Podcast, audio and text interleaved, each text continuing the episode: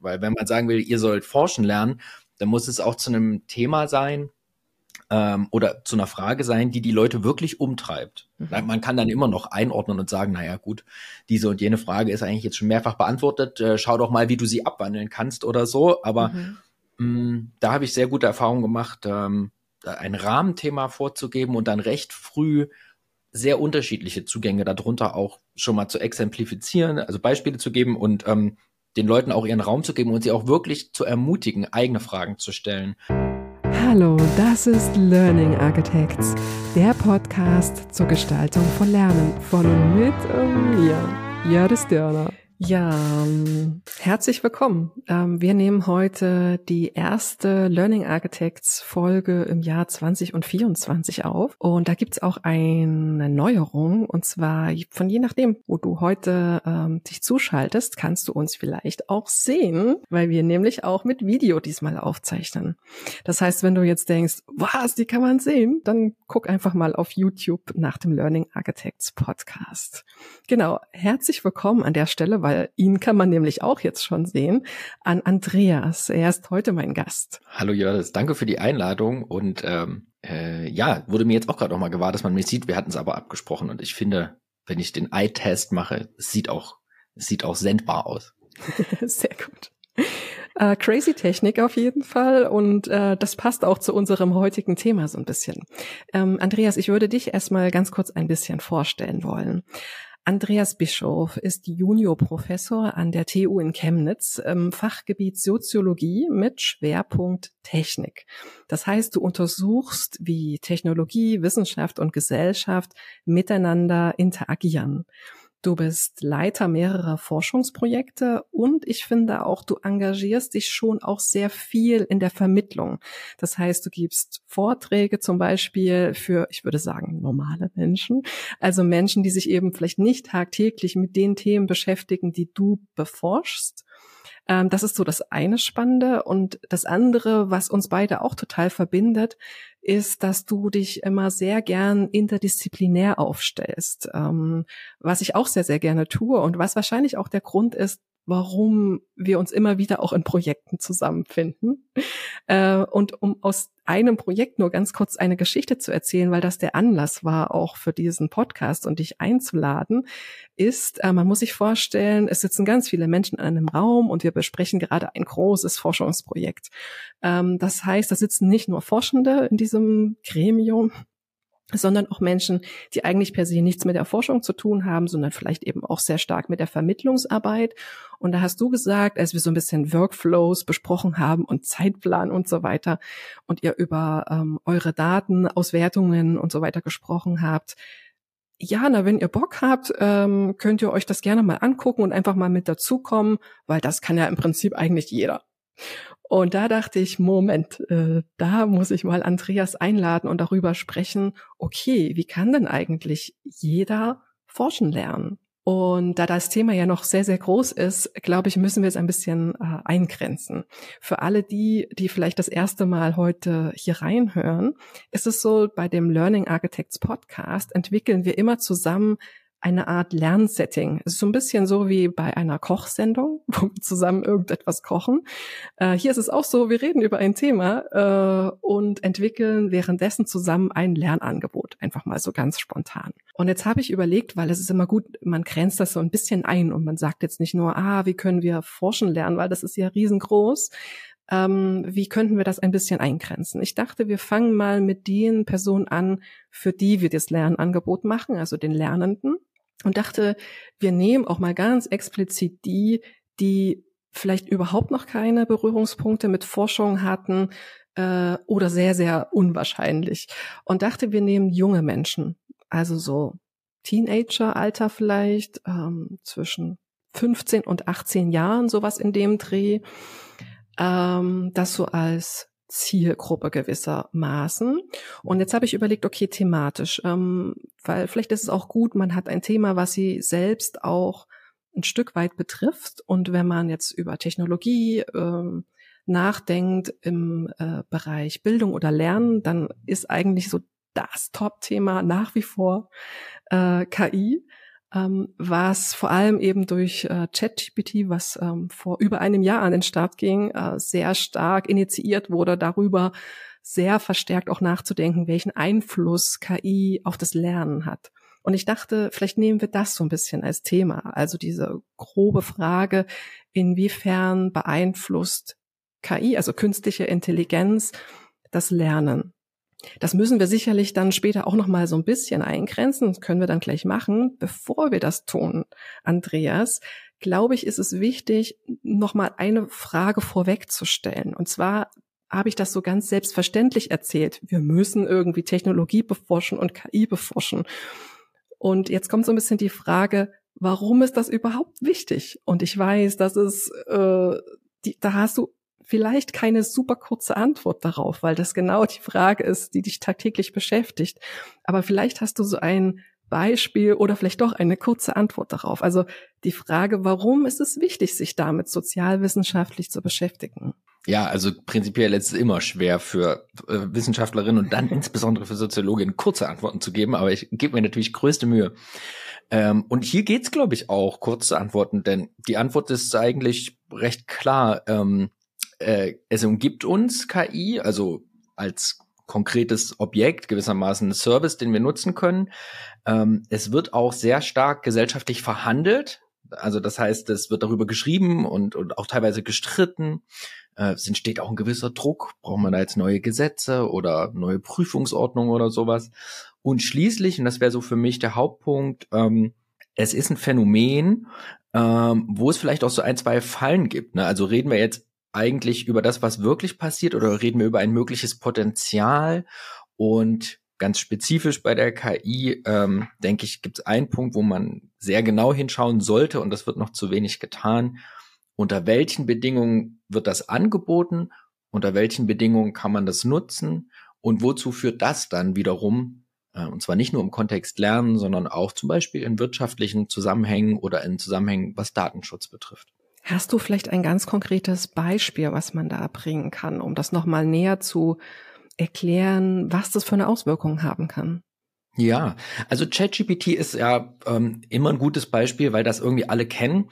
Und das ist ja jetzt auch schon wieder über ein Jahr ähm, da und wird diskutiert. Mhm. Äh, eigentlich ist es schon länger da, diese Technologie, aber ähm, wenn man sich mal anschaut, wie das bekannt wurde, dann ist das ja schon auch ein bisschen ein mediales Phänomen, beziehungsweise es war jetzt so das erste Produkt aus diesem Bereich, was jetzt eigentlich jede Person so ein bisschen selbst ausprobieren konnte. Und es hat einen sehr starken, verblüffenden Effekt, wenn man es zum ersten Mal benutzt und wenn man vielleicht auch nicht so richtig weiß, wie das zustande kommt und das macht was mit uns. Ähm, und auch sehr schlaue Leute, auch ProfessorInnen und Professoren, haben sich, weil das was mit uns macht, dazu Sachen, äh, zu Aussagen hinreißen lassen, wo ich dann so mit ein bisschen Ahnung von der Technik sagen würde, na ja, ganz so ist das jetzt eigentlich nicht.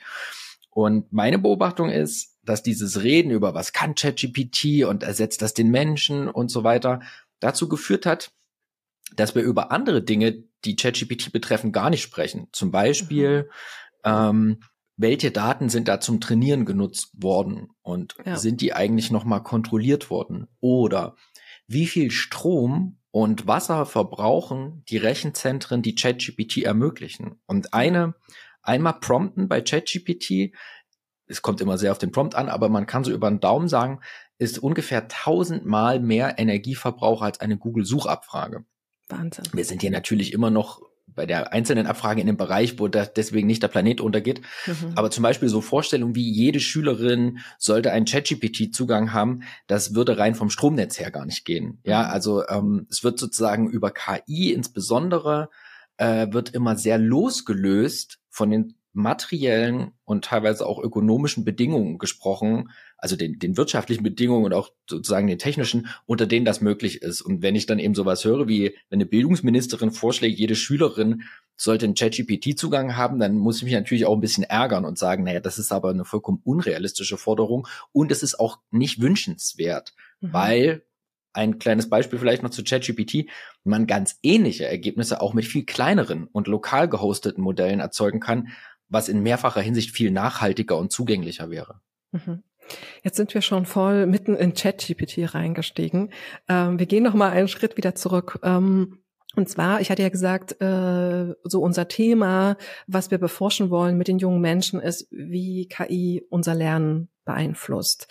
Ähm, es ist vermutlich auch der allererste Schritt, den ihr in der Forschung macht, äh, euer Thema so ein bisschen irgendwie einzugrenzen, ähm, um uns das Setting mit den jungen Menschen vielleicht noch mal ein bisschen näher vorzustellen. Ich habe gedacht, vielleicht machen wir so eine Projektwoche mit ihnen, äh, wo sie in dieser Woche irgendwie eine Forschungsfrage entwickeln, äh, Daten erheben, diese auswerten und vielleicht auch am Ende präsentieren, nur dass wir so grob wissen, wie der Rahmen ist.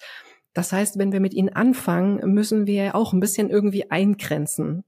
Ähm, was denkst du, also oder gefragt, wie, wie macht ihr das und wie kann man das vielleicht auch gleich äh, übertragen und überlegen, ah, wie können man das auch mit jungen Menschen zusammen machen?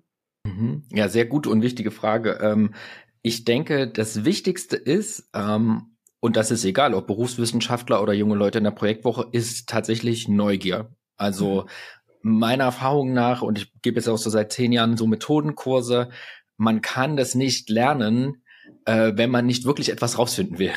also Forschung lässt sich im Grunde nicht simulieren. Äh, man, man muss etwas herausfinden wollen. Und das klingt auf der einen Seite trivial, auf der anderen Seite bedeutet das in der bildnerischen Praxis meines Erachtens als wichtigste Ableitung, dass man sich auf die Themen und die Ideen und die Wünsche der Lernenden einlassen muss. Mhm. Weil wenn man sagen will, ihr sollt forschen lernen, dann muss es auch zu einem Thema sein, ähm, oder zu einer Frage sein, die die Leute wirklich umtreibt. Mhm. Man kann dann immer noch einordnen und sagen, naja gut, diese und jene Frage ist eigentlich jetzt schon mehrfach beantwortet, äh, schau doch mal, wie du sie abwandeln kannst oder so. Aber mhm.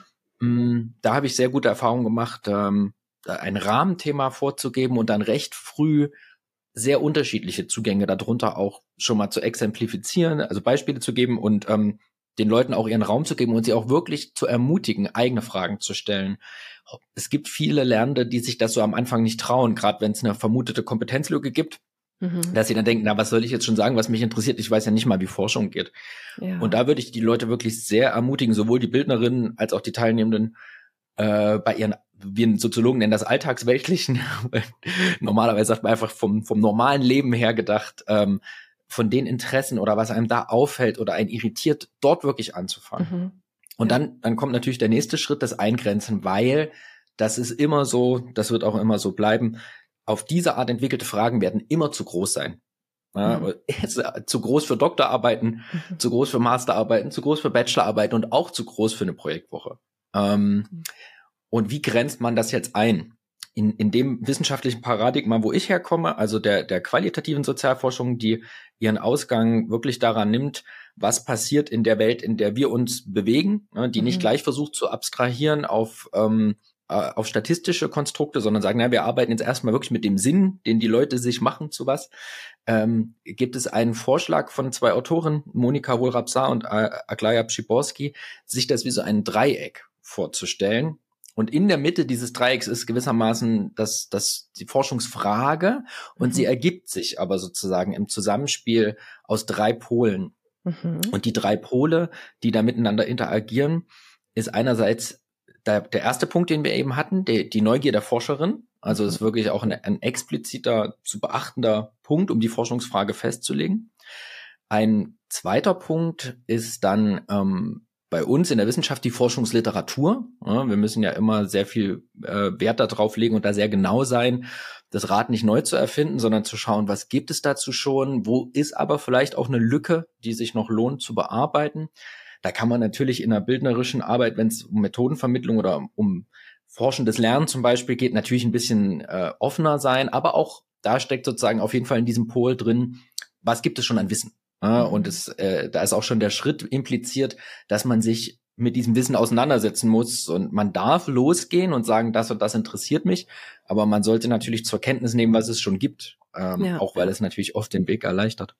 Mhm. Und der dritte Pol, und das ist, glaube ich, besonders wichtig ähm, und auch hilfreich für mh, hm, zum Beispiel projektförmige bildnerische Arbeit dazu, sind tatsächlich eher so pragmatische Überlegungen, die Umstände betreffend. Mhm. Also die, die, äh, der Rat an der Stelle ist, Forschungsprojekte nicht nur idealisiert am Schreibtisch zu entwickeln, sondern sich von vornherein zu überlegen, wie viel Zeit habe ich dafür? An welche Daten kann ich überhaupt realistisch rankommen? Mhm. Kann, habe ich die Mittel, ähm, diese Frage oder dieses Interesse auch wirklich selbst zu beantworten?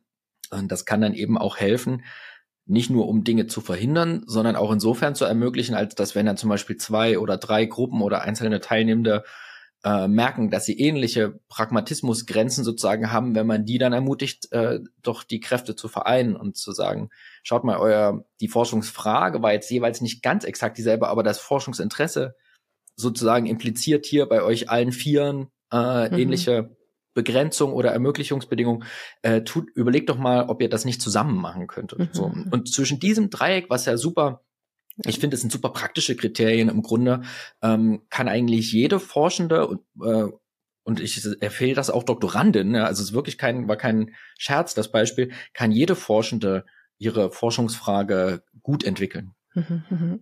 Ja, klingt total nachvollziehbar. Ähm, Hast du eine Idee, damit wir irgendwie mit was weiterarbeiten können, was in unserem Setting so als Forschungsfrage eventuell passen könnte?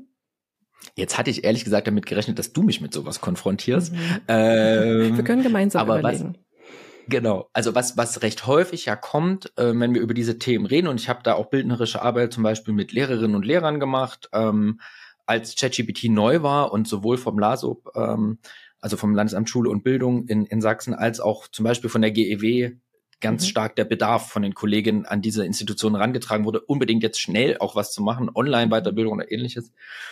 Und das Interessante ist, dass in meiner Wahrnehmung die, die Lehrerinnen und Lehrer eigentlich dieselben Fragen haben wie die Jugendlichen ähm, mhm. oder dieselbe, es geht in dieselbe Richtung. Mhm. Und ja, eine, ein häufiges frühes Interesse war natürlich die Ersetzungsfrage, ähm, diese und jene KI diesen und jenen Beruf oder Tätigkeit obsolet ja, macht. Ja. Das halte ich ehrlich gesagt für für die Bearbeitbarkeit, Bearbeitbarkeit einer Projektwoche und auch noch aufgrund einer anderen Hürde, auf die wir vielleicht noch kommen, äh, für nicht so die fruchtbare Frage, ja. weil um das sozusagen kausal zu überprüfen, bräuchte man auch einfach viel längere Zeiträume und der Blick in die Geschichte, ne, also wir können ja nicht in einer Projektwoche entscheiden, ob jetzt sozusagen Grafikdesignerinnen arbeitslos werden, sondern ja. das muss man sich halt eigentlich über fünf bis zehn Jahre anschauen ja, und dann schauen, ja. wie sich dort die Strukturen verändern. Und wir wissen aus der Vergangenheit, ähm, dass es eigentlich nie so gekommen ist, wie die Leute gedacht haben. Also mhm. eigentlich wird ja seit 150 Jahren bei jeder technischen Innovation ähm, davor gewarnt, dass jetzt äh, große Teile der Arbeiterschaft äh, äh, ja freigesetzt werden oder mhm. äh, äh, zu verarmen drohen werden. Und es ist ja nicht so gekommen. Also es ist noch nie so gekommen. Die Leute haben dann einfach was anderes gemacht und die mhm. Berufe mhm. haben sich verändert. Also den, deswegen würde ich den Aspekt eher lieber ausblenden. Ja. Aber es gibt zum Beispiel schon häufig die Frage nach, ähm, ja, nach Nutzungsmöglichkeiten, mhm. nach möglichen sozialen Folgen ähm, und sehr häufig auch in unserem Bereich es verbirgt sich bei uns hinter dem Begriff, den ich persönlich komisch finde, der heißt äh, Technologieakzeptanz. Mhm. Gemeint ist, ähm, ja, im Grunde, wie nützlich Leute was finden und ob sie das selber benutzen würden. Mhm. Und, und das ist so eine, meistens eine frühe Forschungsfrage bei neuen Phänomenen, weil man erstmal gucken will, für wen ist das was, wie verbreitet sich das was. Gerade bei den digitalen neuen Technologien ist es ja auch manchmal so, dass die, wenn die erfunden werden und in die Welt kommen, noch gar keine endgültige Nutzung feststeht. Ja, ne, das ist vielleicht mal für eine bestimmte Gruppe entwickelt worden und dann haben irgendwelche Entwickler oder manchmal auch die Chefs von den Entwicklerinnen gemerkt, ah, das können wir aber auch als das und das Produkt verkaufen.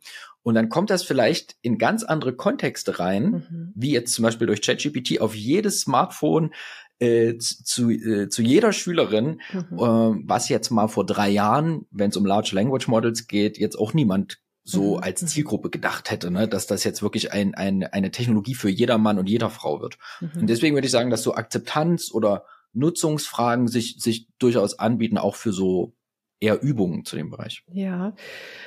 Ähm, das heißt, äh, spannend für die SchülerInnen ist vielleicht, ähm, keine Ahnung, wie kann ich mit ChatGPT ein Gedicht schreiben oder so.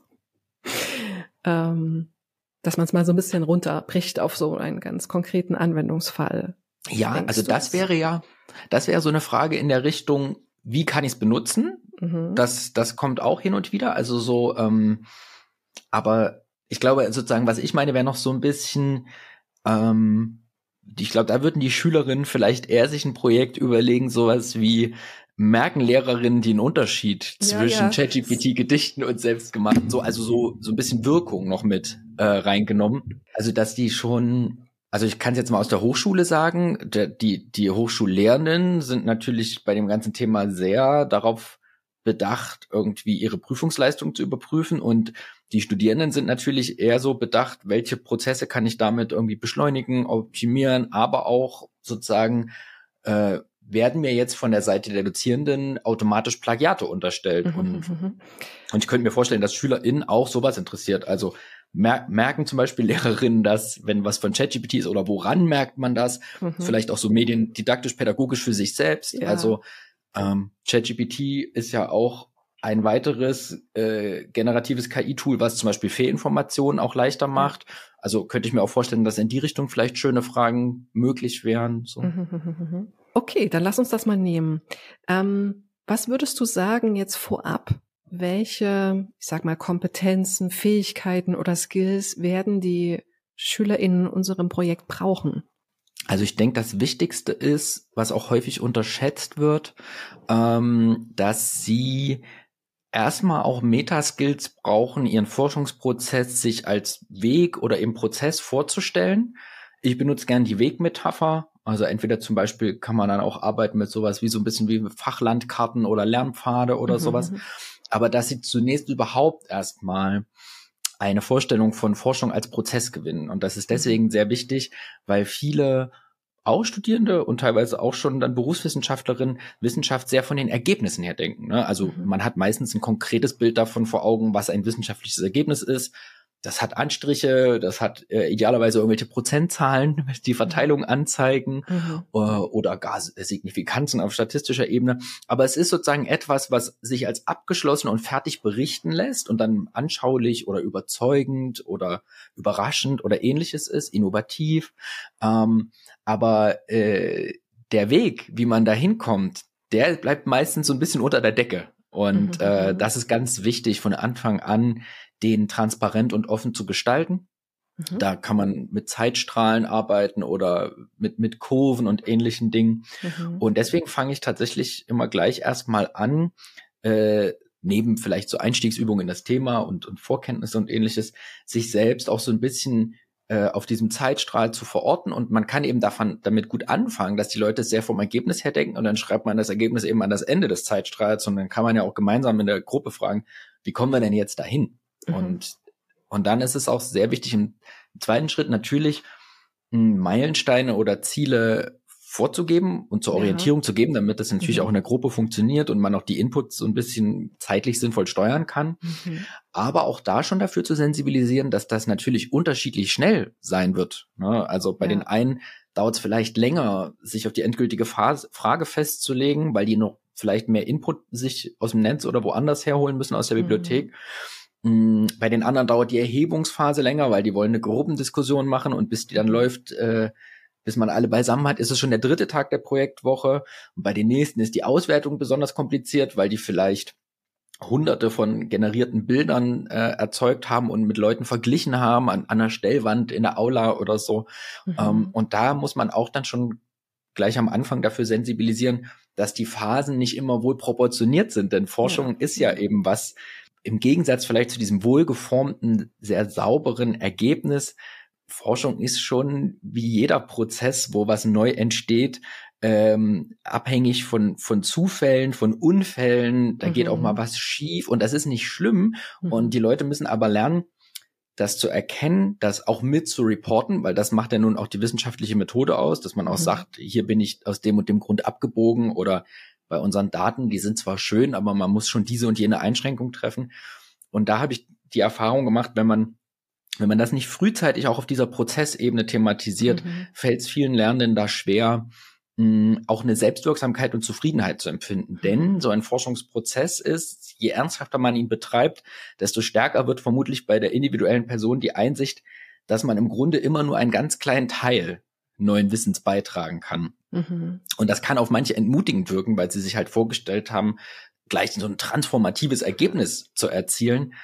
Aber so funktioniert nun mal die Wissenschaft, dass ganz viele Leute immer ein bisschen Wissen hinzugeben und das dann am Ende zusammen eben das Tolle ergibt. Und ja, das würde ich so sagen, ist so die Hauptimplikation, den Forschungsprozess als Prozess spürbar, erfahrbar und vor allem antizipierbar auch zu machen. Was mir natürlich als äh, Bildungswissenschaftlerin unheimlich daran gefällt, ist, dass man diesen Prozess ja wunderbar auf all seine anderen Lernprozesse auch übertragen kann. Das nur also zwischen reingeschoben. Also das ist auch was, wo man jetzt vielleicht nicht, ich sag mal, nur ein Ergebnis ne, zur KI-Forschung äh, beiträgt, sondern auch ein Prozess, den man erlernt als so eine Art Metakompetenz, die man auch in allen anderen Prozessen wieder einsetzen kann oder Fragestellungen. Genau. Und jetzt kommen wir mal zu dem nächsten Punkt, weil du hast es schon so ein bisschen angesprochen, so dieses Wie. Na, die eine Gruppe nutzt diese Methode, die andere vielleicht diese. Ich weiß, das ist ein riesengroßes Thema, aber vielleicht können wir das so ein bisschen runterbrechen. Also wie finde ich irgendwie eine gute Forschungsmethode? Also das hängt ähm, ganz stark vom Forschungsinteresse und von dem, was man halt damit machen will, ab. Ne? Also wenn einen interessiert, wie ist denn jetzt hier bei unserer Schülerinnenschaft überhaupt die Erfahrung in der Nutzung mit ChatGPT, dann geht's um eine Frage von Verteilung. Und dann sind zum Beispiel so relativ einfache Umfragemethoden total gut. Und kann man die auch machen und kann das auch mal umsetzen und aufsetzen, vielleicht einen kleinen Online-Survey mit QR-Code und hängt das dann auf und lässt das mal drei, vier Tage laufen und kann dann auch heutzutage gibt's eigentlich auch schon für solche Sachen ganz viel so Online-Tools oder also da muss man auch nicht gut in Statistik sein und auch kein extra mhm. Statistik-Tool haben, um da mhm. gute oder anschauliche Ergebnisse rauszufinden. Mhm. mhm. Wenn man jetzt aber wissen will, zum Beispiel Kausalitäten, warum ist das so oder wie mhm. wirkt sich das aus, dann kommt man mit diesen Verteilungsfragen so ein bisschen an die Grenzen. Man kann zwar, wenn man die Fragen klug kombiniert, äh, in guten Fragebögen, die dann auch empirisch nochmal validiert und abgesichert sind, also durch Forschung, die nur die Fragebögen betrifft, ähm, mhm, mhm. da kann man dann auch auf Kausalitäten schließen oder hat zumindest hinreichend gute Daten, um das zu tun.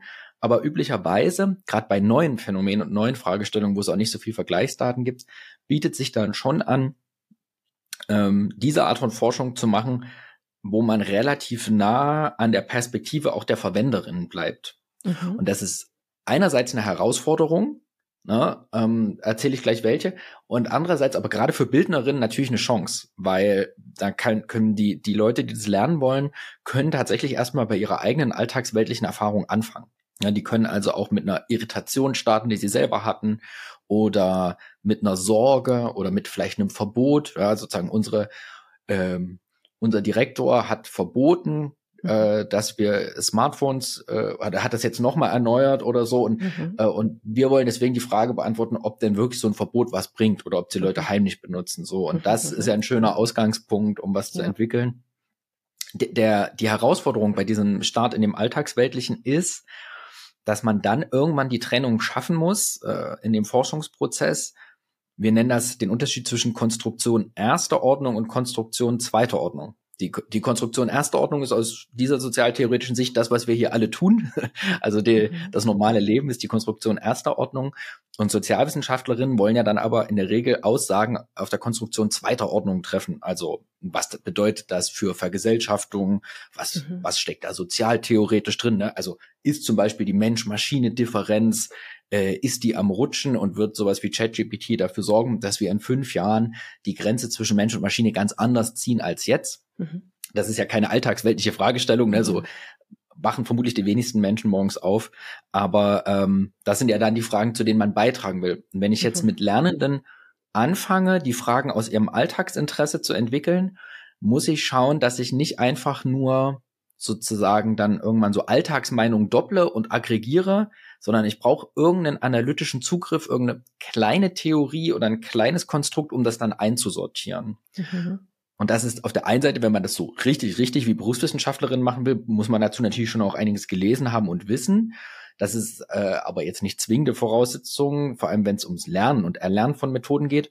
Aber dann muss man den Leuten schon, denke ich, einen guten Mechanismus mitgeben, wenn sie jetzt zum Beispiel kleine Interviews machen mit Lehrerinnen und haben sich so aus ihrer Erfahrung eben zum Beispiel die Frage gestellt, die Schülerinnen, ähm, ob die das merken und machen so eine kleine Intervention, jetzt bin ich ans Mikrofon gekommen, äh, und legen denen quasi zwei Gedichte hin, dass mhm. sie sich dann natürlich schon so vorher so ein bisschen überlegt haben müssen, was können die jetzt sagen, die Lehrerin, und wofür steht das, was die sagen? Lernen wir hier wirklich der, also wollen wir die Kriterien aus deren Sicht erkennen, wonach die Texte beurteilen? äh, wollen wir feststellen, ob sie textexterne Kriterien heranziehen. So, ja, das ist ja von Schüler Frank, der hat ja sonst eigentlich immer eine ganz schlechte Handschrift und jetzt hat er hier so was ordentliches abgegeben mhm. und da mhm. äh, bin ich ja gleich der Meinung, das muss KI sein. Mhm. Ne? Ziehen Sie solche Kriterien ran und man müsste dann den, den Leuten, die das lernen, schon so, bevor sie dann losgehen oder wenn sie anfangen, ihr Erhebungsinstrument zu planen, also oder sich zu überlegen, wo, was für Daten will ich eigentlich erzeugen oder wo will ich welche herbekommen, schon so ein bisschen dafür sensibilisieren, dass sie dann nicht nur das, was gesagt wird, wortwörtlich so annehmen sollen, dürfen, können, mhm. sondern dass sie schon eine Idee bekommen, dass das, was da gesagt wird, ja für etwas steht, beziehungsweise auf mhm. irgendeine Art auf diese Forschungsfrage dann einzahlen muss. Mhm. Und vermutlich sehr vom Vorwissen dann abhängen, ähm, wäre es da auch total okay, wenn Bildnerinnen da äh, auch mit einer starken Orientierung oder einer, einer guten Vorgabe auch einfach hingehen, weil ich mir vorstelle, dass gerade das vom Abstraktionsniveau her jetzt nicht ganz voraussetzungsarm ist für Leute, die vielleicht noch nie selber irgendwie was erforscht haben, sozusagen. Mhm.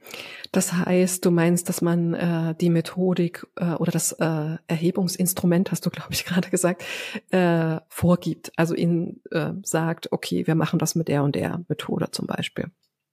Ja, sogar, also sogar noch ein, ein Halbschritt davor. Mhm. Hm, ich würde sagen, das Methodologische, also die, die Le Methodologie, die Lehre von den Methoden mhm. und sozusagen für welchen Ausschnitt von sozialer Wirklichkeit kann ich eigentlich mit welcher Sorte Daten zu was eine einigermaßen valide Aussage erzeugen und dieses zu was und wodurch da ist es gut, äh, einen starken Nexus schon anzubieten, ähm, äh, also zum Beispiel eine Einstellungen oder Befindlichkeiten äh, zum Beispiel korreliert mit eigener Technikkompetenz, irgendwie sowas. Also dass man mhm. irgendwie Angebote macht für so ein, zwei Analyseeinheiten, sagen wir, also Dinge, die man dann untersuchen oder wiederfinden kann in dem mhm. Material, weil im Grunde ist es ja so, wenn ich mit einer Person eine Stunde rede und auch wenn ich da am Anfang nur zwei ChatGPT oder ein ChatGPT-Gedicht und ein echtes hingelegt habe, ähm, dass dann äh, ganz viele tolle Sachen zur Sprache kommen. Und es kann manchmal so ein bisschen erschlagend sein in dieser Vielfalt. Mhm. Und ich glaube,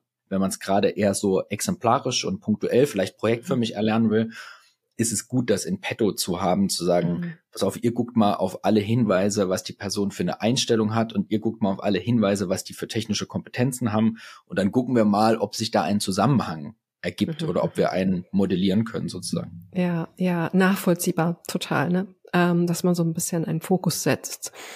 Ähm, der nächste Schritt wäre ja jetzt im Prinzip so diese Daten zu erheben, ähm, beziehungsweise dann auch schon in irgendeiner Form zu analysieren.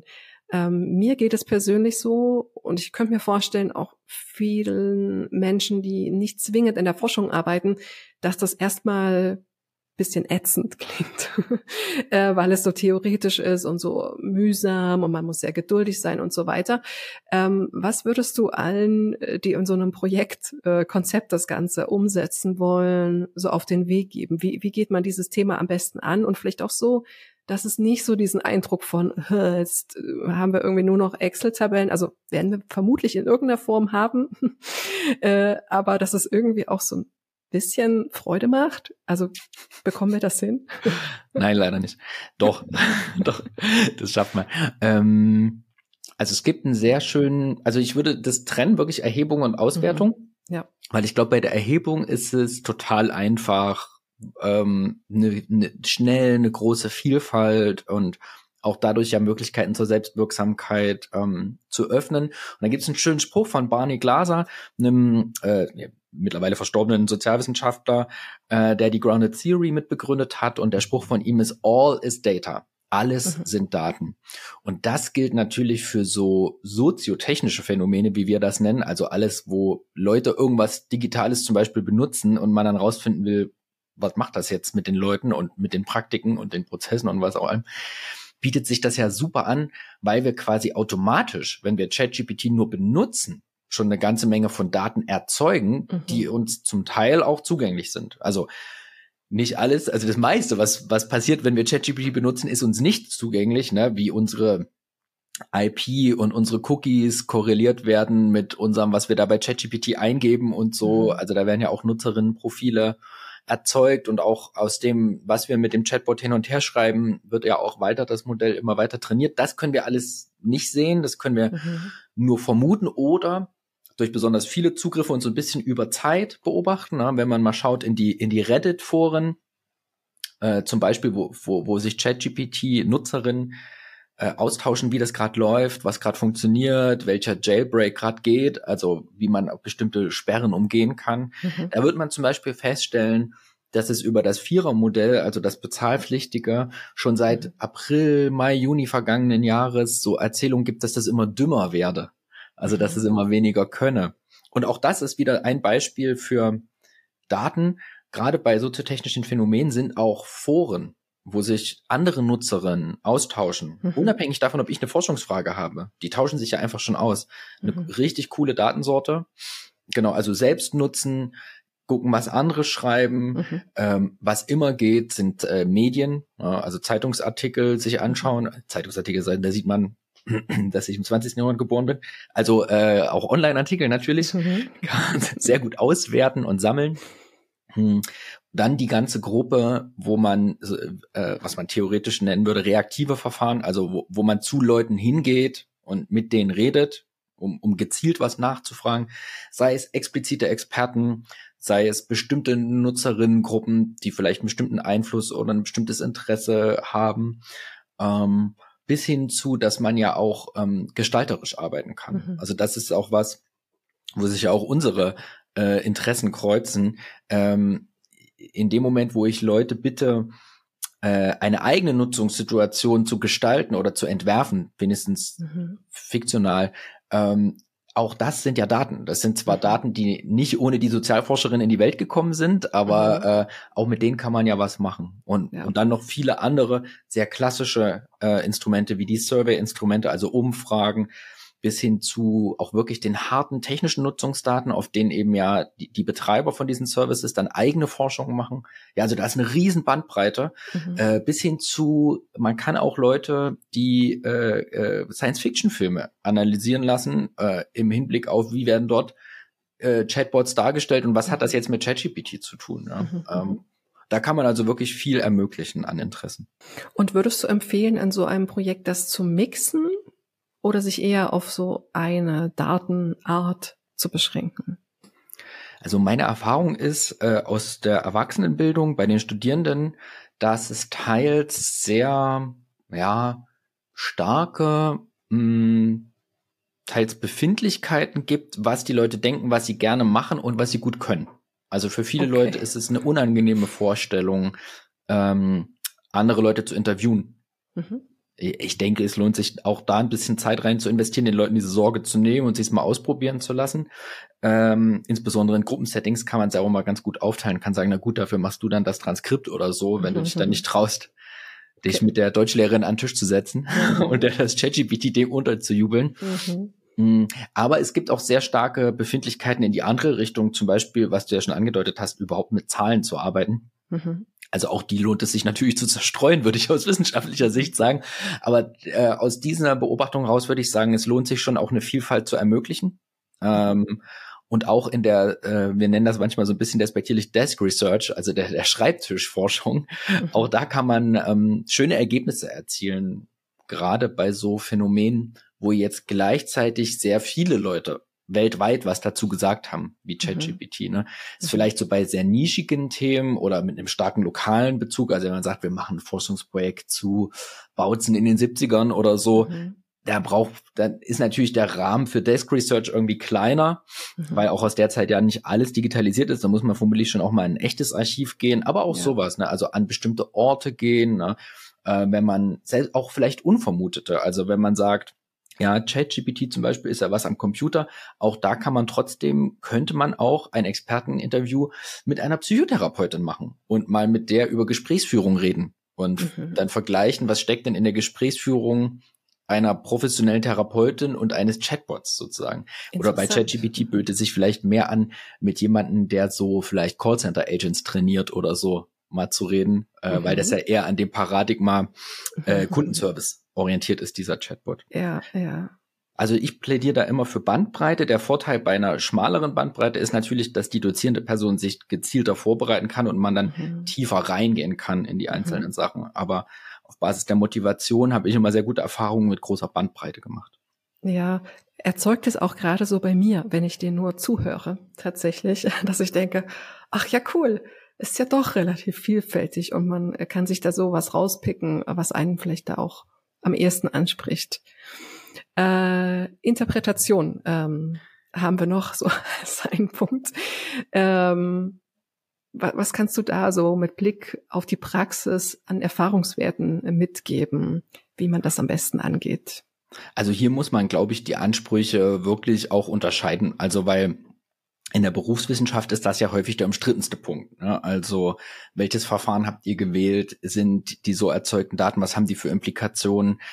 Die Aussagen, die ihr trefft, stimmen die von der Reichweite her überhaupt oder müsste man die nicht viel kleiner greifen und so? Also das sind ja dann wirklich über Gütekriterien, ne? Validität, Reliabilität, Objektivität von Daten. Das, äh, das sind die typischen Streitpunkte.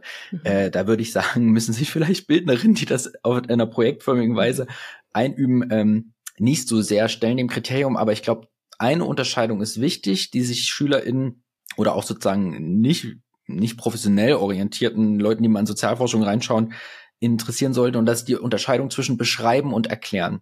Mhm. Ähm, ich denke auch Laien, und daher kam äh, ähm, ja ein bisschen auch deine deine Anfangsbeobachtung mit, ja. das kann ja jeder, sozusagen. Mhm. Ich neige manchmal zu so flapsigen Aussagen, aber es, es stimmt schon so. ähm, äh, ähm, eine beschreibende, deskriptive Analyse von qualitativen Datenmaterial kann eigentlich jede Person, die erfolgreich in der Lage ist, an Alltagsleben teilzunehmen. Ja, mhm. Also wir alle sind irgendwie in der Lage, Perspektivübernahme herzustellen. Wir alle haben irgendwie Erfahrung oder ja auch kollektiv geteilte Erwartungen, zum Beispiel an Rollen oder so. Und dieses ganze Wissen, was eh in unserem Kopf drin ist, ähm, das kann man ja nutzen, um äh, Zeugnisse in Daten, die, die man erzeugt hat, auch zu bewerten, zu analysieren. Und im Grunde ist das auch die erste Ressource, die auch die Sozialforscherin benutzt, wenn sie sich Daten sozusagen anschaut, also mhm. in dem qualitativen Segment. Mhm. In dem quantitativen Segment fängt man natürlich erstmal mit äh, standardisierten Schritten an. Äh, da kriegt man ja erstmal die Daten schön klein durch bestimmte mathematische und statistische Vorarbeiten. Mhm. Ähm, genau. Und, äh, und der Unterschied ist aber, die, die Leute wollen meistens eigentlich erklären.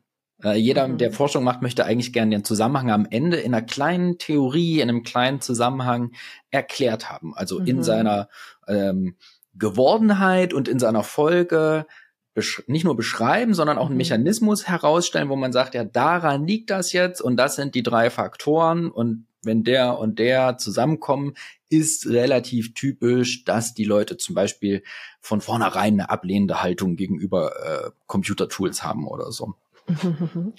Und diesen Unterschied, ähm, der steht und fällt halt mit dem, was wir vorhin mal hatten, ob man schon so ein Gefühl von Anfang an hat oder ob man sich auf was bezieht, das, was man in den Daten sehen kann, wofür das steht. Und da gibt's äh, auch in der Wissenschaft nie nur die eine Antwort. Also Sozialpsychologen haben ein bisschen eine andere Antwort auf die Frage, warum wir das gerne benutzen, ChatGPT, als zum Beispiel Human Factors Leute, also Arbeitswissenschaftler. Und dann gibt es bestimmt auch noch mal ähm, so ein bisschen mehr aus meiner Richtung, aus, aus der äh, qualitativen Sozialforschung, vielleicht auch aus der kritischen Theorie, Leute, die sagen, na, das muss man einfach von vornherein einordnen unter den Rahmenbedingungen, wie das angeboten wird. Und das ist Plattformkapitalismus und daraus folgt dies und jenes und so. Also da gibt's nie nur die eine Antwort, will mhm. ich damit sagen. Aber für die Auswertung ist, denke ich, das mal die erste Frage, die man sich bei der Konzeption von so einem Kurs, aber auch mit, mit Blick auf die Lernenden stellen muss. Reicht uns eigentlich jetzt erstmal so deskriptiv beschreiben zu können, was ist da eigentlich passiert, wie wird das benutzt, wie hat die Lehrerin auf das Gedicht reagiert mhm. oder wie weit wollen wir ins Erklären kommen.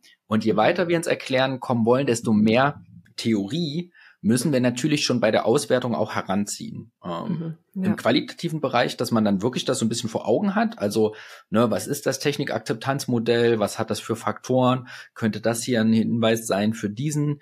Äh, kodiere ich das dann dementsprechend? Ordne ich das da ein? Oder im statistischen Sektor, dass man dann halt wirklich äh, von Theorien, wo man dann weiß, das ist eine abhängige Variable, das ist eine unabhängige Variable, in seinen eigenen Daten mal schaut und sagen kann, ja, stimmt, auch bei uns ist es immer so, dass Leute die eine Technologie als warm bezeichnen, die äh, eher auch nutzen würden, als jetzt welche, die sie als kalt bezeichnen. Ja, also so eine sehr grundlegende Skala, dieses warm-kalt-Ding aus der Sozialpsychologie. Äh, genau, und dann, also je mehr Theorie man hinzunimmt, desto mehr kann man auch erklären am Ende. Das heißt, das könnte man ja auch mit einem bestimmten Fach oder also was man thematisch vielleicht auch im Vorfeld des Projektes äh, gerade bespricht, behandelt hat oder was, wo das Projekt vielleicht auch nochmal in einem größeren, größeren Rahmen eingebunden ist, ja mit einbeziehen und dort auch direkt als so eine Art Modul andocken. Also kann ich mir super vorstellen. Ähm, um das nochmal so ein bisschen abzurunden, damit man so eine Vorstellung hat, okay, was kann man denn überhaupt in so einer Projektwoche schaffen, würde ich mal so ein bisschen zusammenfassen. Also es ist schon gut, so ein bisschen den vorher den Rahmen einzurahmen. Äh, und je nachdem, mit was für einer Lerngruppe man auch arbeitet, äh, ihnen mehr oder weniger Freiheit auch bei der Auswahl äh, der Instrumente oder auch der generell der Fragestellung zu lassen. Äh, man kann sie Daten erheben lassen, so ein bisschen auch vielleicht mit Blick auf deren eigenen äh, ja, Vorlieben, so wie du es beschrieben hattest, äh, die Daten auch auswerten lassen. Hier ist natürlich auch die Frage, wie viel Daten man erhoben hat, also von der Menge her, ne, wie lange dann sowas dauert. Also es muss schon auch in einem Verhältnis dann sein, dass man das, ich habe uns jetzt hier diese Woche äh, drauf gedrückt, als Rahmen irgendwie schaffbar sein. Ähm, und sie, wenn ich dich richtig verstanden habe, dass sie zumindest das Ergebnis mal wiedergeben und eventuell sogar auch interpretieren, je nachdem, ähm, wie viel ähm, ja, äh, thematischer und theoretischer Input äh, noch dazu kam zum Projekt. Ja, ich habe jetzt parallel mal versucht, diese Woche aufzuschreiben. Mhm, also ah, sehr äh, gut. Ja, wer das jetzt hört und das dann so macht, muss uns dann Geld schicken. Nein, Quatsch, es ist es ist OER. Ähm, ich denke so ein, wenn man so wirklich jetzt mal so in so Tagen und muss ist jetzt erstmal egal, ob das mhm. irgendwie sechs Stunden sind oder vier Arbeitseinheiten oder das weiß ich. Aber man muss, denke ich, schon irgendwie mit dem Phänomen anfangen und auch erst nochmal so Wissen und Bezüge dazu überhaupt erstmal erfragen. Ne? Also mhm. bei ChatGPT ist, glaube ich, ganz cool. Da kann man so, was habt ihr davon gehört? Was sind eure Erwartungen? Lalala. Da kann man irgendwie mit Metaplantechniken oder schon konkrete Erzählungen, das wäre auch super spannend, Erlebnisse. Also da, wenn ich jetzt so einen Kurs geben würde und ich würde an eine Volksschule gehen, siebte, achte Klasse, würde mich natürlich interessieren, was ich damit schon alles gemacht habe. Und ich würde ehrlich gesagt die Lehrperson auch bitten, den Raum zu verlassen an der Stelle. Mhm. Äh, also, weil die coolen Sachen sind meistens die, die gesagt werden, nachdem das, sag ich mal, Mikrofon aus ist. So. Ja. Ähm, dann müsste man, denke ich, einen größeren Block zum Prozess, Forschen als Prozess mhm. an dem Tag machen, wo auch erst Trade, erst nochmal so ein bisschen Input und dann dieses mit dem Zeitstrahl. Und dann denke ich, sollte man am Ende des ersten Tages auf jeden Fall schon mal auf die Implikation kommen. Also, ah ja, cool, ChatGPT, das mag ich. Jetzt hat der aber erzählt, Forschen geht so und ich muss mich entscheiden. Und das so ein bisschen mhm. auch nochmal so sacken lassen und den nächsten mhm. Tag dann damit beginnen. Also den mhm. nächsten Tag mit der Wiederholung und die Implikation. Und dann mhm. würde ich erst in die Gruppenfindung gehen. Also die Schülerinnen, die mhm. wissen natürlich schon immer, bevor es losgegangen ist, mit wem sie in eine Gruppe wollen, ist ja, ja klar. Wenn sie sich kennen. Also es kann ja auch ein ja, Setting sein, wo sie sich gar nicht kennen vorher. Ja, aber auch da, die haben, es geht immer total schnell, finde ich, dass die sich so äh, finden. Na egal. Mhm. Äh, dass man dann, dann erst wirklich äh, erst danach, wenn man nochmal eine Wiederholung und über diese Implikationen gesprochen hat, dann, dann erst anfängt, über thematische Gruppen zu sprechen. Mhm, mhm, ja. Und vielleicht die zweite Hälfte von diesem Tag dann nutzen, um den Weg zu leiten auf dieses, wenn euch das und das interessiert, was wären denn dann interessante Daten, wo bekommt ihr die her? Und dann hat man, denke ich, so eine Phase äh, von, von zwei Tagen, der Mittwoch und der Donnerstag, jetzt idealtypisch gesprochen, ja. ähm, wo man die Gruppen sehr individuell arbeiten lassen müsste und auch sehr individuell betreuen müsste. Und dann könnte man auf so eine Art Konsultations- und Dokumentationsebene, dass man die so ein bisschen rausschickt. Die werden ja auch unterschiedliche Arbeitsmittel brauchen, um ihre Fragen zu beantworten. Deswegen kann man die, glaube ich, da auch ganz gut so aufteilen und betreuen. Hier ist natürlich immer cool, wenn man mehr als eine Person ist. Einfach um auch zwei Konsultationen gleichzeitig machen zu können oder sich verschiedene Arbeitsschritte zu teilen. Mhm. Und dann hat man ja auch nur noch, man müsste dann schon beim zweiten Tag, beim Donnerstag, in der zweiten Hälfte schon in den Bereich der Ergebnis äh, des Aufbereitens. Das ist auch ein Prozess, der häufig vergessen wird, die Ergebnisdarstellung. Ja, ja, also ja. wie kann ich denn eigentlich ähm, erzählen und beschreiben, was ich da gemacht habe. Und mhm. da würde ich, um, um diesen Schritt vorzubereiten, weil wenn man sich das, kann man sich ja vorstellen, wenn man sich das zum ersten Mal Donnerstagnachmittag fragt, wird es in der Regel zu spät sein für mhm. die Woche. Aber da gibt es sehr schöne formative äh, Instrumente. Ich arbeite da immer mit äh, E-Portfolios äh, in, in der Erwachsenenbildung jetzt, weil wir ja auch viel ne, wir haben dann immer einmal sehen wir uns pro Woche und dazwischen muss was passieren und so. Da, da bietet sich das noch mehr an. Aber auch mhm. in so einer projektförmigen Woche kann man so Forschungstagebücher. Da gibt es einen schönen mhm. Artikel, auch Open Access, äh, im Journal von dem Hochschuldidaktischen Zentrum Sachsen von Anja Frank über Forschungstagebücher, Lernportfolios als Forschungstagebücher, um ähm, da, äh, da kann man dann einfach schon große Teile der Ergebnisdarstellung vorwegnehmen. Ne? Man kann diese ganze Reflexions- und mhm. Arbeitsphase, wie sind wir vom Interesse zur Frage gekommen, wie sind wir zu den Daten gekommen und man mhm. kann dann ja auch die Auswertung schon da drin und die Erhebungen auch stattfinden oder dokumentieren lassen. Ah, sehr cool. Den Link sollten wir auf jeden Fall mit ergänzen dann. Ja. Wie sagt man so schön, dazu. findet ihr in den Show Notes. Ja, findet ihr in den Show Notes. Ich wollte diese Formulierung gerade umgehen. ich habe sie jetzt ja. wieder reingebracht. Nee, genau, also das, und dass man dann, und das ist auch ganz, ganz wichtig für Selbstwirksamkeit, und das kann ich nur empfehlen, dass man dann auch die Ergebnispräsentation am letzten Tag einen Zeitraum dafür festlegt, wo man auch andere einlädt.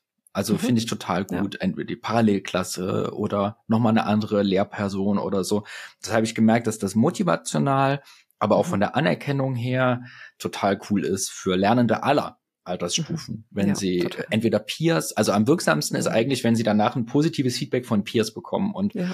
Das lässt sich bei, bei uns in der Hochschule lässt sich das immer ganz gut machen, dass man so am Ende des Semesters zu so einem offenen Workshop oder sowas einlädt. Mhm. Äh, da kommt, das ist ja das Schöne, da sind ja auch viele Leute, die einfach mal so aus Interesse kommen. Mhm. Ähm, aber auch in der Schule oder in anderen Bildungskontexten findet man da, glaube ich, gute Lösungen. Also diese Ergebnispräsentation muss gut vorbereitet sein, aber ich würde sie mhm. auch immer versehen mit wirklich mit einem Element von Öffentlichkeit, weil das gehört ja bei der bei der wissenschaftlichen Forschung auch ja. dazu. Die Publikation mhm. ist ja auch am Ende so ein kribbelnder Moment. Du schickst das raus ja. und dann kriegst du schlechte Reviews, kriegst du gute Reviews, zitieren Leute dein Zeug. Mhm. Und das gehört ja schon auch irgendwie dazu, das, was man rausgefunden hat, dann wieder auf einer anderen Ebene in den Diskurs einzuspeisen. Man kann das natürlich auch asynchron über Blogposts, Videos, Podcasts mhm. und so machen. Aber gerade wenn das jetzt so eine kompakte Phase von einer Woche ist, bietet sich das auch wirklich in Präsenz an. Ja, total, weil das auch auf diesen Aspekt so der Wissenschaftskommunikation einzahlt, wo ich manchmal persönlich auch das Gefühl habe, dass der so ein bisschen ausbaufähig ist, äh, um, sorry, ähm, weil ich ja eher die Praktikerin bin, ne, die dann nach äh, theoretischen Aspekten oder Studienergebnissen irgendwie sehr lange suchen muss, äh, um den Zugang dafür zu bekommen, äh, um einfach auch nochmal aufzuzeigen, wie das auch einfach anders aussehen kann und vielleicht auch auf eine mehr anschaulichere oder kreativere Form äh, auch annehmen kann. Genau. Äh, Andreas, super cool, dass wir diese ganze Woche so, so detailliert zusammengestrickt haben. Das war gar nicht meine Erwartung gewesen, aber ich glaube für alle, die das hören, eine tolle, tolle Grundlage. Ich würde trotzdem gerne zum Ende nochmal ein, zwei persönlichere Fragen stellen wollen, wenn ich dich schon einmal hier habe. Gibt es für dich so eine Art Lieblingsphase in diesem Prozess? Jetzt haben wir ja, wissen wir alle, ne, so in etwa, wie dieser Forschungsprozess aussieht. Gibt, gibt's das so für dich, wo du sagst, ah, oh, da freue ich mich eigentlich schon von Anfang an immer drauf? Also wenn ich selber forsche, mhm. ist es für mich schon so äh, der Übergang von der Erhebung zur Auswertung. Das findet ja in so längeren und größeren Forschungsprojekten nicht fein säuberlich getrennt statt, sondern im Gegenteil, man macht eine Vorerhebung, eine Testerhebung und schaut dann so, funktioniert das und funktioniert das nicht. Und der Moment, wo es funktioniert, ist natürlich mega cool. Ähm, auf den freut man sich. Wenn ich solche äh, Kompetenzen äh, versuche zu vermitteln oder mit den Leuten zu erarbeiten, hm, finde ich eigentlich alle Phasen schön, weil das immer schön ist, das zu sehen, wie sich die Leute dem stellen oder ihren eigenen Zugang gewinnen. Besonders schön finde ich dann immer oder auch so ein bisschen als Selbstwirksamkeit für mich als Bildner, wenn ich dann halt merke, dass sie auf Basis von gemachter Erfahrung zum Beispiel eine Differenzierung vornehmen oder in eine mhm. Richtung fragen oder analysieren, die sie vorher nicht so auf dem Schirm hatten. Also wenn diese mhm. Trennung wie bewerte ich was als Alltagsmensch und welche Perspektive kann ich jetzt durch diesen Prozess da drauf gewinnen, wenn das geklappt hat, ne? was ja so der Kern der wissenschaftlichen Methode ist. Wir machen irgendwas, um zu verhindern, dass wir nur das rausfinden, was wir schon vorher wussten, ja? mal so grob gesagt.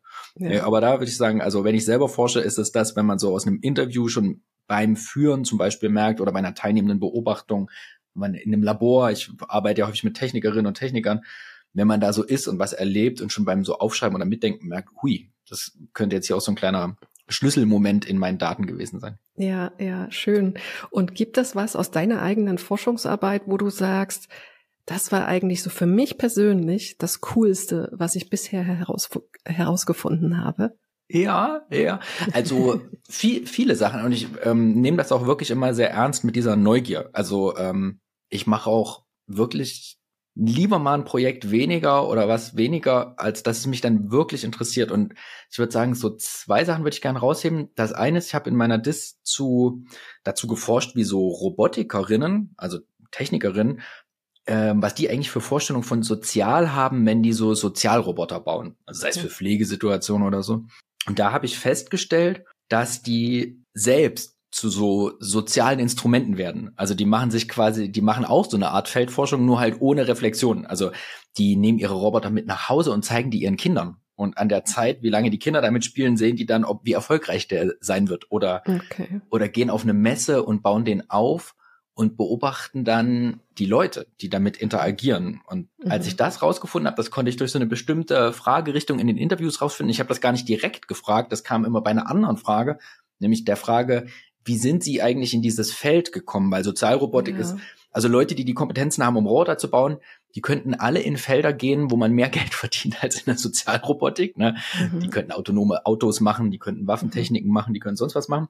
Ja. Ähm, und als ich das gefragt habe, haben die mir immer von diesen Beobachtungserlebnissen erzählt. Und das mhm. fand ich richtig cool, weil das hatte so vorher eigentlich auch noch niemand aufgeschrieben oder mhm. beschrieben, dass das so wichtig ist in dem Feld. Und da ergeben sich natürlich auch eine Menge Implikationen draus. Also ist cool, wenn die selber zu Instrumenten werden und ihre eigene Alltagserfahrung nutzen, ist jetzt aber methodisch und wissenschaftlich nicht sehr sauber. Sollten Sie sich vielleicht ja. noch was überlegen, was Sie dazu machen. Und das zweite ist ein Projekt, wo wir auch Schnittmengen haben. Wir haben schon vor einigen Jahren angefangen, äh, Dinge zu bauen, die Leuten Daten sichtbar machen, die so über sie anfallen können im mhm. Alltag. Also ganz einfache Daten, Luftfeuchtigkeit, Temperatur, so von denen man jetzt vielleicht erstmal als Laie sagen würde, ja gut, dann wissen sie halt, wie warm es in meinem Zimmer ist, was ist denn das für ein mhm. Problem? Und dann haben wir so den Leuten das sichtbar gemacht ähm, über iPads und haben danach denen auch die Daten ausgedruckt und mit denen diskutiert. Mhm. Und das war ein total schönes Projekt und da arbeiten wir ja auch weiter dran, ähm, weil man da mal so sichtbar machen konnte, so Interpretationsprozesse auf Daten, weil für Technikerinnen wiederum ist irgendwie immer relativ klar, hä, naja, keine Ahnung, das sind die und die Daten, ich weiß jetzt nicht, was eure Frage ist. Und Leute, gerade in Bezug auf Alltag, wenn es die Wohnung betrifft, sind aber auch in der Lage, ganz andere Schlussfolgerungen davon anzustellen. Einerseits auch viel kompliziert, also viel, naja, auch gefährlichere. Also mhm. die, die wissen schon ziemlich genau, wie man auch sowas wie die Bewegung an der Tür nehmen kann, um rauszufinden, wann ist denn mein Teenager-Sohn nach Hause gekommen oder hat denn mein Partner die Wahrheit gesagt, wo er Freitagnachmittag mhm. war? Das, äh, da waren wir selber auch ein bisschen erschrocken. Mhm. Ähm, aber auch, ähm, was die Leute in den Daten alles glauben zu sehen was da überhaupt nicht drin steckt. Also äh, das war für uns total interessant und da irgendwie haben wir das auch noch, also da steckt noch viel drin. Deswegen habe ich mhm. das jetzt hier so rausgehoben. Da kann man, glaube ich, noch viel rausfinden. Ja, das ist auch ein Projekt, was du ansprichst, was mich total persönlich auch gecatcht hat und wo wir auch zusammen äh, schon mehrfach dran gearbeitet haben. Ich finde das auch unheimlich faszinierend, was man so aus so einfachen Daten äh, sich ziehen kann. Ähm, Andreas, meine Abschlussfrage und eigentlich immer meine Lieblingsfrage. Wahrscheinlich liegt die jetzt eher zeitlich gesehen von dem, was du eben geschrieben hast, ein Stückchen weiter zurück in der Vergangenheit. Und zwar gab es für dich so eine Art Initialzündung oder irgendein so Moment, wo du gemerkt hast, ah ja, so Technologie und Soziales zusammenzubringen, äh, diesen Bereich zu beforschen, das ist so genau mein Ding, das möchte ich machen. Ja, also es war jetzt nicht so ein so super punktueller Moment, aber ich kann mhm. ziemlich genau sagen, wann das war und was die Gründe mhm. dafür waren. Also zunächst glaube ich, dass ich so von der Grundtendenz her schon jemand bin, den interessiert, wie Sachen funktionieren. Also so richtig Sendung mit der Maus mäßig. Ähm, mhm. Da kommt irgendwas aus der Maschine raus. Wie geht das? Lass die mal aufmachen.